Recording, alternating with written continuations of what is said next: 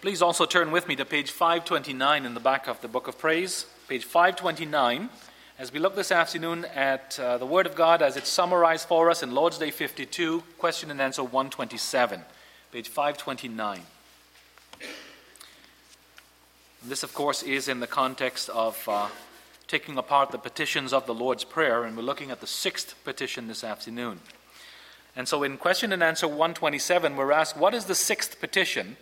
And the answer, and lead us not into temptation, but deliver us from the evil one, that is, in ourselves we are so weak that we cannot stand even for a moment. Moreover, our sworn enemies, the devil, the world, and our own flesh, do not cease to attack us. Wilt thou, therefore, uphold and strengthen us by the power of thy Holy Spirit, so that in this spiritual war we may not go down to defeat, but always firmly resist our enemies until we finally obtain the complete victory. Beloved saints in Christ, congregation known by God and loved by Him through His Son Jesus Christ, I wish, I wish we could say that we, we don't understand why Jesus included this petition in the Lord's Prayer. I wish we could say that we don't have to pray this prayer because we don't struggle with this thing called temptation. I wish that we could restrict this sermon to examples from the Bible like uh, Adam and Eve and David and Paul. But we know all too well that temptation is a present reality for all of us. All of us who even have been justified. That is, we have been declared righteous in the sight of God. In God's sight, we, we, we hold the status of, of holy, as saints, as those who have been forgiven and cleansed of all our sins. And yet, we know that temptation is very present and a real and present danger for us. And we can all relate to the Apostle Paul in our passage with his struggles with temptation. Now, before we go any further, we want to define what temptation actually means, and we want to make sure that we understand what we're talking about. Temptation is to be distinguished from the act of sinning. James, in fact, uh, in fact refers to temptation as evil desire. Uh, temptation really is the enticement to do what we know is wrong, not the actual doing of the wrong. It's the, the thought uh, or the desire to go outside of God's clear fences. Uh, temptation, we might say, is the lifting of the eye. Uh, the thought that forms in our minds, the inclination that's conceived in our hearts, the finger that lingers over the remote or the, or the mouse. That's temptation. Now, if we fail to deal properly with temptation, it can certainly lead us to sin, but it's something that's really confined to the human heart and the human mind. Sin is when temptation becomes the action. Well, our Lord Jesus Christ, knowing us, He taught us to pray, lead us not into temptation, but deliver us from the evil one. And He says, He, commands this because He knows our weakness. He who created us and who redeemed us by taking on our flesh he knows how strong a force temptation is in our lives. He knows that even we who hold the status of righteous before God, our, st- uh, our flesh pull, still pulls us in the direction of what is unrighteous. We're still inclined to what is evil as we live in, this, in these fleshly tents. And so now that we have prayed in the fifth petition for the forgiveness of our debts, Christ now commands us to pray for deliverance from the power of sin and temptation. And so we summarize what we learned in our confession in question and answer 127 with this theme. We redeemed sinners pray for deliverance from temptation. Very simple. We redeemed sinners pray for deliverance from temptation. And we'll see in the first place that this is a shameful admission. And in the second place, it is a shameless petition. But as we redeem sinners, pray for deliverance from temptation, we see in the first place that this is a shameful ad- uh, admission. In other words, how embarrassing is this that we should have to pray this prayer? Lead us not into temptation, but deliver us from the evil one. I mean, if you think about who we are, status wise before God, we're not like the pagan unbelievers out there in the world somewhere who even this day live to indulge their sinful flesh. We are the saints in Christ. We are washed in the blood of Christ. We are a holy nation, the Bible describes us as. We are a chosen race, a people called out of darkness to declare God's praises. We are a people who have been bought by the precious blood of Jesus Christ, and we are called to be holy. And yet, What is our pathetic admission to God? In ourselves, we are so weak that we cannot stand even for a moment. Moreover, our sworn enemies, the devil, the world, and our flesh, do not cease to attack us. This is our situation, even after conversion. And we have to begin by admitting that. This is where we, we have to, uh, to begin. This is the basis and the foundation of us making any progress in the, in the Christian life and fighting against temptation. We have to realize that this is our situation. Without God's help, we are helpless and hopeless. The Apostle Paul in 1 Corinthians 10, verse 12, writes If you think you are standing firm, be careful that you don't fall. And you see, what, what we have to realize is that when it comes to sin, we have to be very careful that we don't put our swords away too quickly. We have to guard against the thinking that all is well with us and that we can begin to relax in the Christian life because temptation is ever present. It's always near us. And as embarrassing as that is to admit, we have to make that admission. See, Paul, Paul wasn't ashamed to admit his weakness. In verse 14, he says, I am, I am unspiritual, sold as a slave to sin. We heard him say in verse 18, I know that nothing good lives in me, that is, in my sinful nature.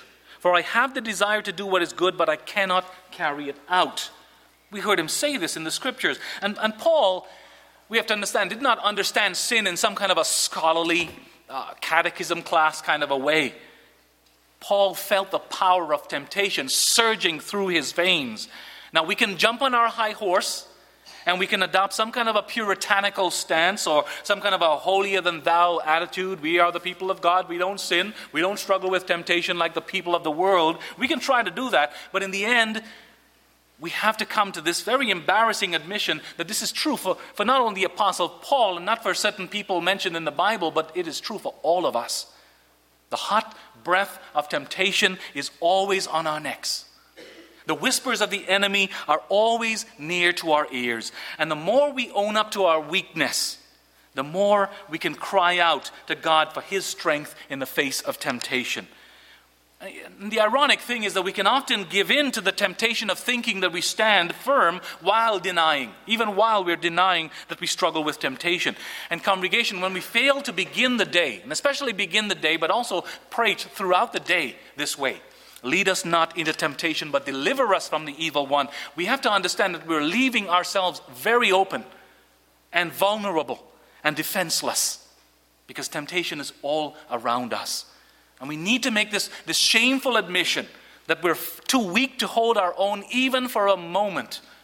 We need to declare war on temptation by first owning up to our weakness and inability. We need to stop underestimating the power of temptation and admit that it is a power to be feared. And yes, that's what I said. It is to be feared.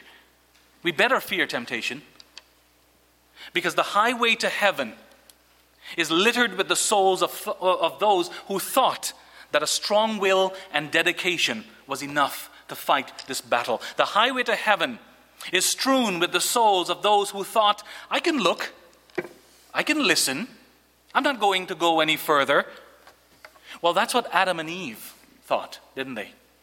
The highway to heaven is strewn with the souls of those who thought, I'm strong enough to watch those exercise machine uh, infomercials. The sculpted models won't bother me.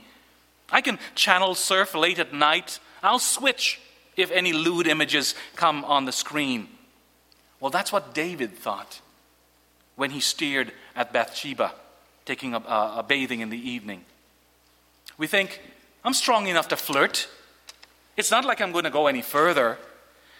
Well, that's what the Israelite men thought. We can read about that in, in Numbers 25 when they flirted with the, the Moabite women. We think it's just a little harmless kissing and caressing. Well, we'll stop before things go too far. I'll just, I'll just play with my brother's iPod. I'll, I'll put it back. You ever heard of a guy named Achan in the book of Joshua? We think, I can hang out with these unbelieving friends. I'm strong enough that they won't influence me. You ever heard of a man named Rehoboam, son of Solomon?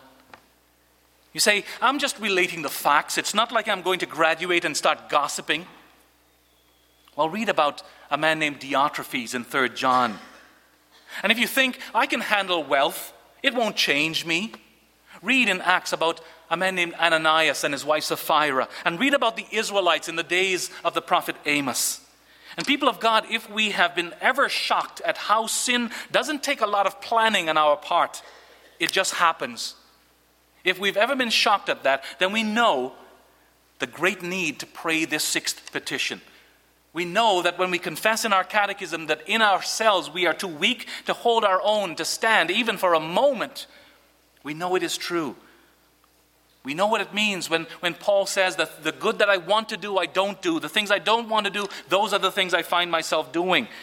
And the Lord commands us to pray lead us not into temptation, but deliver us from the evil one because He knows us. He knows our frame. He created us. He knows how weak we are and how uh, uh we are but dust. And He wants to teach us that if we try to fight against temptation in our own strength, we're really setting ourselves up for a tremendous fall. He wants us to remember that we fight against mortal enemies in this life, enemies who have our worst interest at heart, enemies that would drag us down without mercy, enemies that work against the communion and fellowship that we should have with our Savior God. We confess in, uh, in answer to 127 that the devil, the world, and our flesh are constant enemies. They never stop attacking us. And these enemies, they work against us when we're strong and when we're weak. They entice us to pride and self righteousness when we're standing strong, when we're in full armor, we might say. And they pounce viciously in those weak moments when we get careless and when we let our guard down, even for a moment. The devil, the world, and the flesh. Let's talk about these for a moment. When we talk about temptation, you know, we, quite often we, we automatically think of the tempter himself, the devil. He was, as the Bible says, our enemy from the very beginning. He has been the enemy of God's children all through history. He boldly even attacked Christ himself, and he still is our present enemy today. He attacks with craftiness and deceit. He masquerades as an angel of light. His tongue speaks words sweeter than honey, but its poison is desi- designed to kill and destroy. He makes great pretenses of being our friend, and all along he is but a roaring lion, seeking only to devour the children of God. He comes near to us in our weakest moments, in those times when we're going through uh, some kind of suffering or trial, and he implants that he's very subtle, he's very crafty, very deceitful. And he comes near to us in those weak moments and he implants those troubling questions Does God really hear prayer? Does God really care about me? What, what, kind of God would allow such pain and suffering in the lives of his children? Can it be true that I, with all my sin, could be an heir of God's kingdom?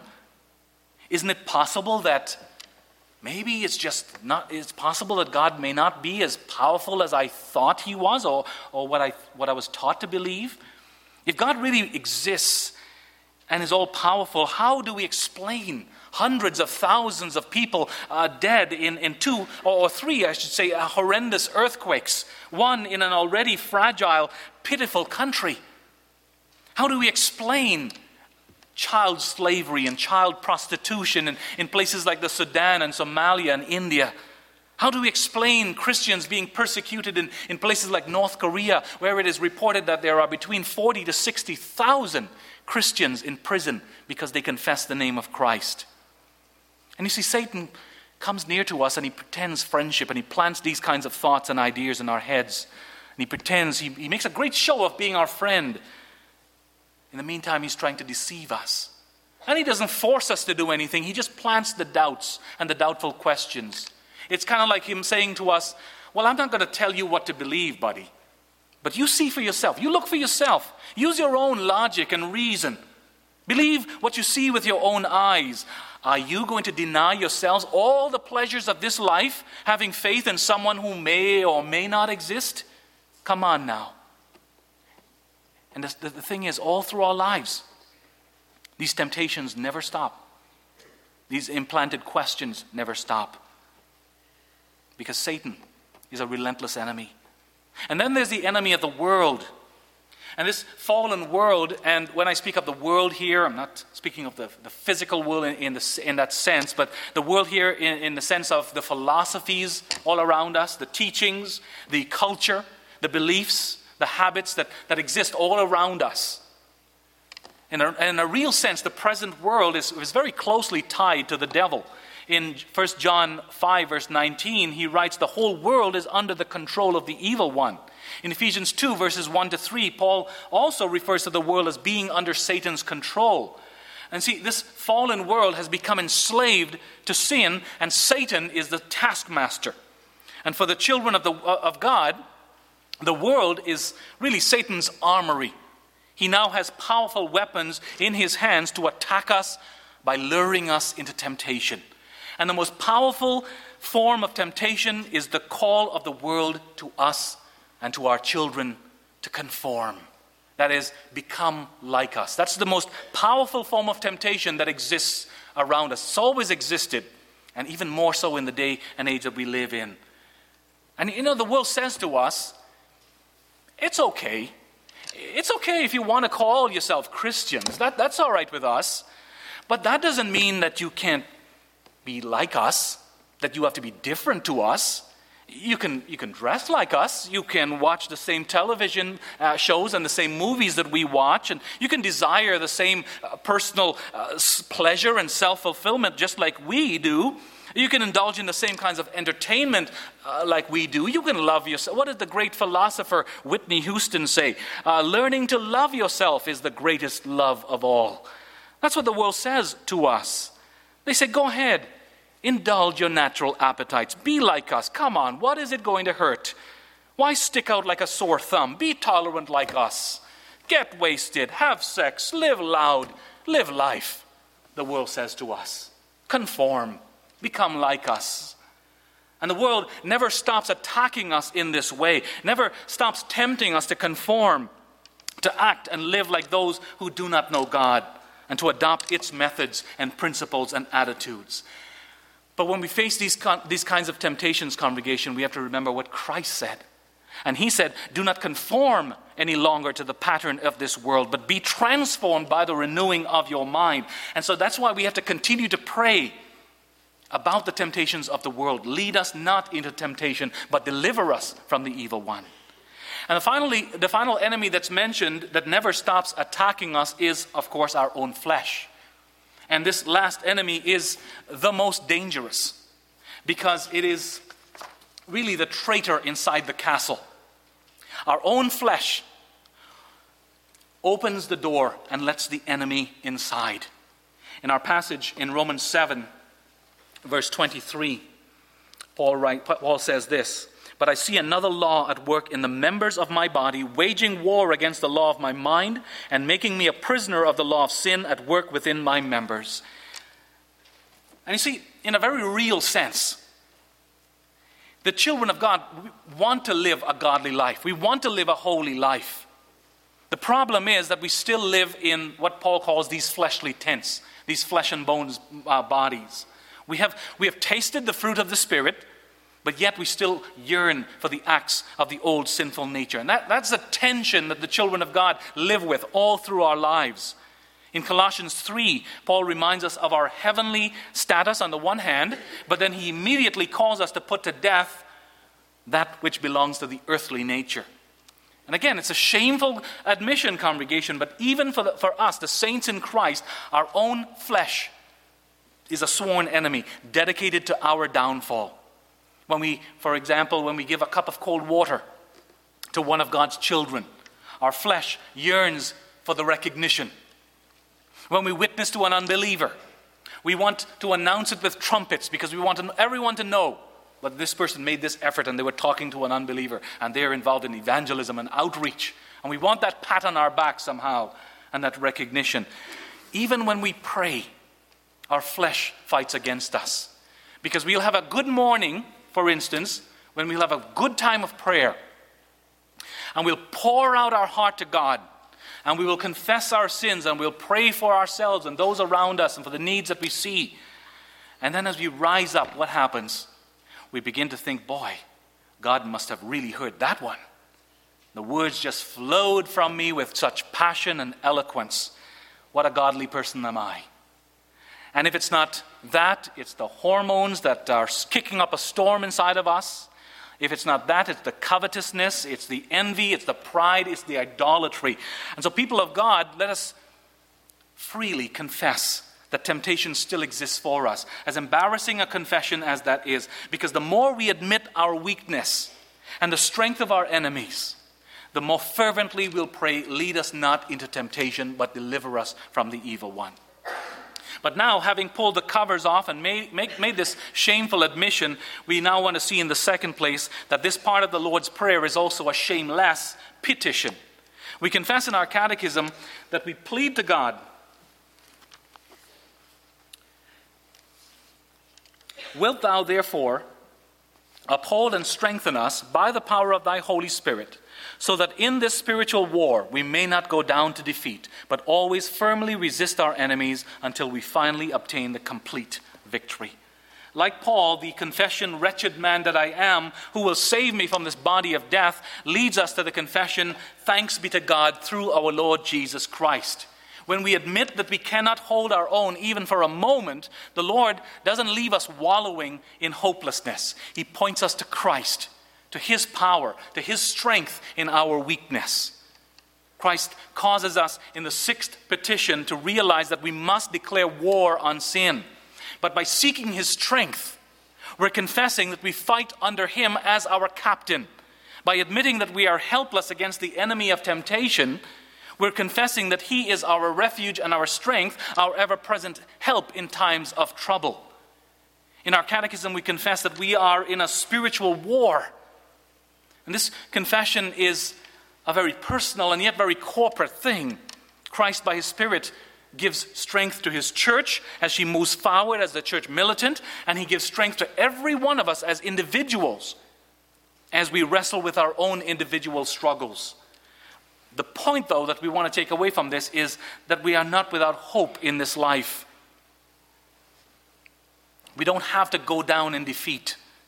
In the power of the Spirit of Christ, we can re- firmly resist our enemies. The Holy Spirit of Christ is our indispensable help against temptation. And we make this petition to, to, to, Christ shamelessly because we understand that without the help of His Holy Spirit, we have no hope in and of ourselves.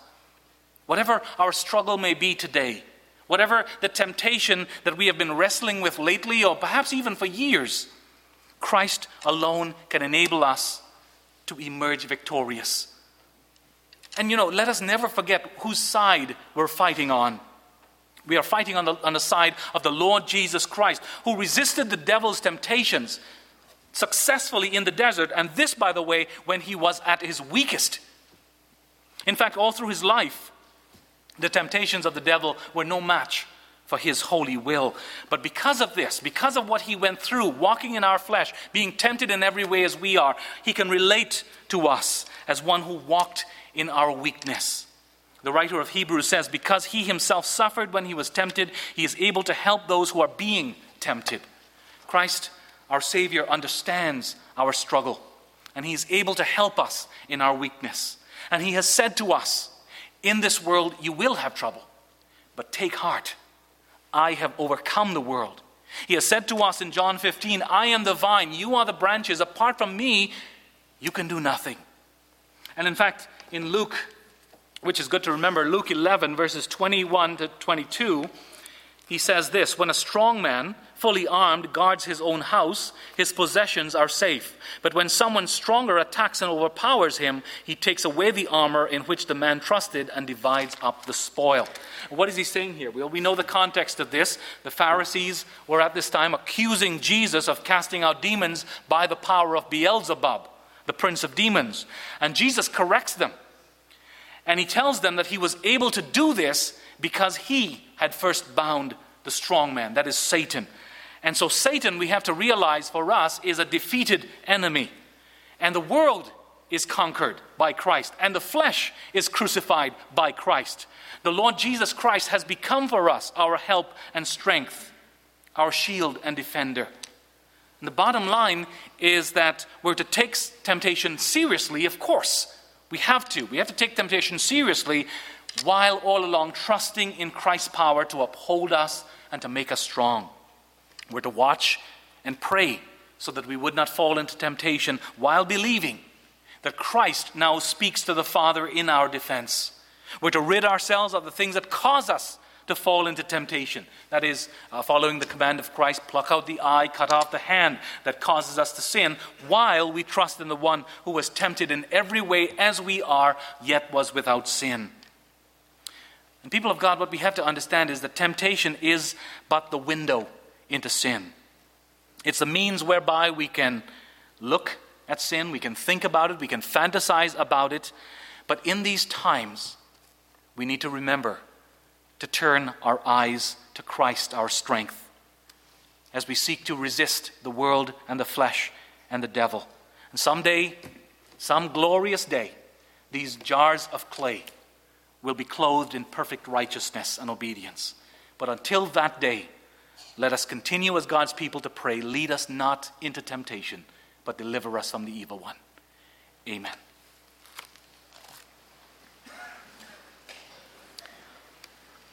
Our song of responses number is Psalm 71. Um, let's rise to sing stanzas 1, 2, and 3 of Psalm 71.